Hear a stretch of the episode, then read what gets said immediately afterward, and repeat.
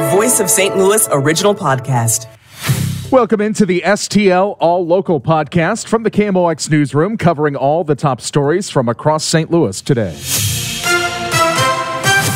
Our top local story on this Thursday, April 6th. St. Louis County Police are looking for an armed and dangerous suspect. Police say a woman working at a Phillips 66 on Saturday was struck in the head by the suspect. Last night, police believe the suspect burglarized a home on Villa Grand Way and pointed a gun at people in the basement. Police officers, K9 Unit, Metro Air Support all searched the area after the burglary last night, but he's still at large. The suspect is a white male about 50 years old. Last seen wearing a blue flannel shirt or jacket, black t shirt, khaki pants. Stuart McMillan, KMOX News. There is a video of the suspect at KMOX.com.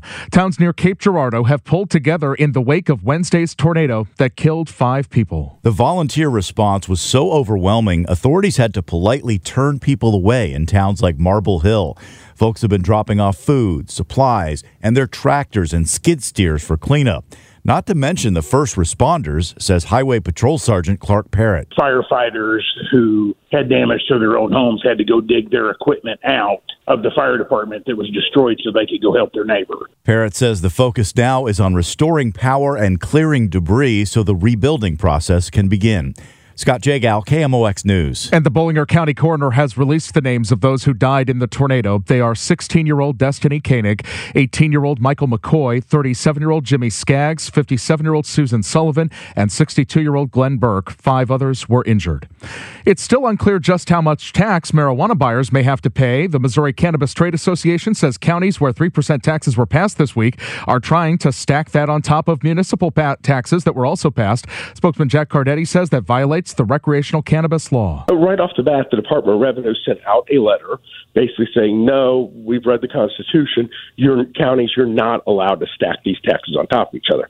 Unfortunately, because of lobbying by the Missouri Associated Counties, the Department of Revenue then rescinded that. He says the language in the law is very clear and expects the matter to be resolved, possibly in the courts, before the taxation begins in October.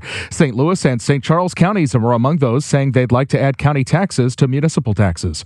A familiar sight and sound is returning to downtown in time for the tourist season.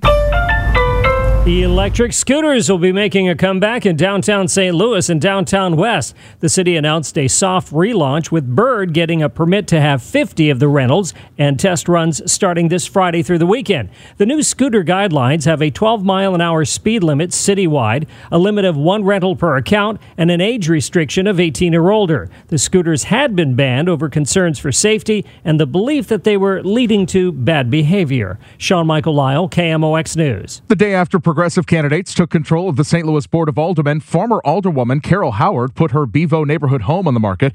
Mayor Tishaura Jones was asked about whether Tuesday's election may push some to move out. What do you think about that, or just the possibility that some people will look at today, this week's election and say, that's it, I'm quitting the city? Oh, I wish them well.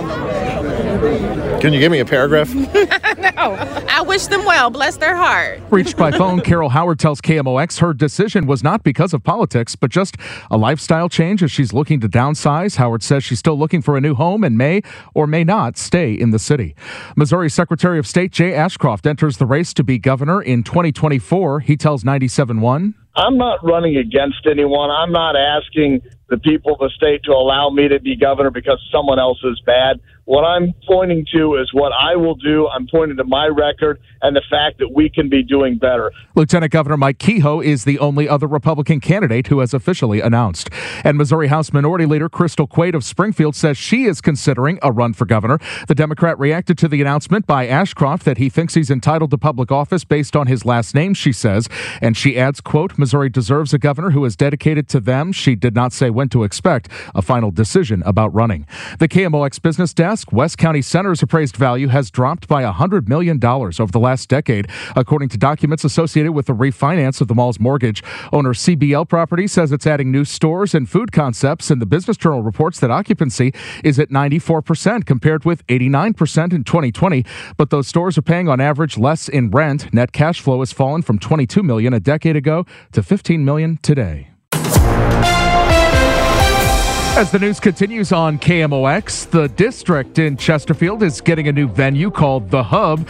And so, welcome into uh, KMOX, Michael Staenberg of the Staenberg Group. And I started by asking him, what is the latest on this uh, entertainment district project called The District? Uh, the district is really um, starting to take shape after uh, several years. Uh, we opened uh, the main event about a year and a half ago, almost two years ago now. Uh, we opened the uh, factory, our music and uh, private events uh, platform, uh, about July of 2021. So it's almost two years old. And we now are under construction with the hub STL, which will be the center focus point of the entire development, which will allow for people to come, gather, put the C back in community in Chesterfield. So you'll have a place to hang out. We'll have restaurants. Four Hands is going to be there. We're going to have a lot of nonprofit uh, events there. We have a stage. We have a lot of big screen TVs. So, as you said earlier, you had time to do this because the Cardinals were on on KMOX. Well, we're going to have a big screen TV that be able to watch baseball games, football games, hockey games, the blues, everything you, from A to Z, scoop to nuts. And uh, we're kind of excited. We're going to have local bands, and uh, it's going to be a very sophisticated uh, item, but it'll be very uh, family friendly so that people will come to the district, not just to go to the great uh, factory, the main event. We have a lot of different other aspects of retailers coming. And uh, so this is what the hub's about. I think I just heard a Central Hardware reference. Uh, you did, you did. A to Z, scooped nut. That's the that was, I think, coined by Mr. Cohn a long, long time ago. And these questions always come up with projects uh, like this. For instance, with Foundry, we were asking, you know, are you uh, poaching from other parts of the area, or is this uh, growth? So, can you kind of talk about how the district fits in with you know everything from neighborhoods like Soulard, Central West End, to entertainment districts like uh, the Loop or uh, Fifth Street, St. Charles, or you know the Foundry Armory. Where do, where does the district fit into the greater ecosystem of entertainment? You know, you know, and I hear that a lot, but we're really not poaching anyone. You know, Four Hands is downtown. That's where they were established. Uh, you know, on South Broadway. It's a second location. You know, Hi-Pointe is other locations. Chicken Out's in other locations, and the people we have and we're going to give the people in West County an alternative to be able to, to stay in Chesterfield. They're in Chesterfield, or people even from St. Charles that live in the southern part to have a way to get there and enjoy things. You know, we have a great levee trail that has, you know, a 27 mile bike path. You know, it can connect to the Katy Trail. Uh, so it's a lot, a lot of different things. But we're not coaching people. I don't, I don't feel like we're hurting uh, different areas. We have a unique opportunity here with this, with our partnership with the city of Chesterfield and other things to really create something vibrant for West County. What is the latest with uh, downtown Chesterfield, and what's the synergy that you hope to uh, to create? Uh, what kind of, I guess, image for Chesterfield? Uh, how do these two kind of work together to uh, change that part of the part of the area? So we're in the planning stages of our uh, development, and we're going to unveil probably in May the, uh, the newest site plan, the newest zoning plan, and I think people are going to be very happy. Again, we're going to tie into the great uh, 17 acre lake across the street from us, the trails, and we're going to create a walkable and it really a um, it's people say it's mixed use. It's really not. We're going to create a new downtown environment in West County. Do you expect uh, with the design for people to, is it a, a drive in and then once you're there, walk within, or is it uh, still use your car to get within the, the downtown area as well? What's the walkability? Uh, we're going to have, we're going to hope that people, you know, will walk more than drive. Sure, we'll have parking, on street parking, but we're encouraging people to walk. In fact, we have a 1.7 mile outer ring road for for people to walk on. We have an inner one, inner ring road that's more of a with grass and trees and no traffic at all, no cars of about a mile. So it, we're, we're really trying to create something different. Things that we've seen in Austin, things that we've seen in Denver, things that we've seen in California that will work here, that will make people enjoy and not want to drive their car and it just seems like the the outdoors especially in those areas and the the way you've got between great rivers greenway the proximity to the rivers and the levee it seems like uh, getting st louis on par with these other metros in terms of outdoor activities is an opportunity here Absolutely. We've gone around the country and we want to we want to bring something that's so unique in landscaping and and the amenities that nobody else has in one area.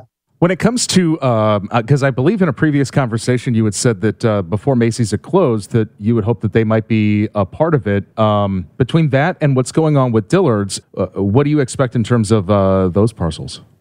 Well, you know, the good news is that, you know, we've met with Dillard's, and I believe that we are trying to reach an agreement where Dillard's will take the Macy's store. We bought the Macy's store. Macy's moved to the Valley. They uh, have a Macy's by Market. They decided to do something uh, a little different. We bought their store, and hopefully Dillard's will take their store, and they'll remain in the development as the anchor, which will leave a department store for us, which will allow for a lot of different retailers. So we believe uh, we're taking the lead with Dillard's. The city's been very supportive, but we believe we can make a deal with Dillard's and not have to use the eminent domain.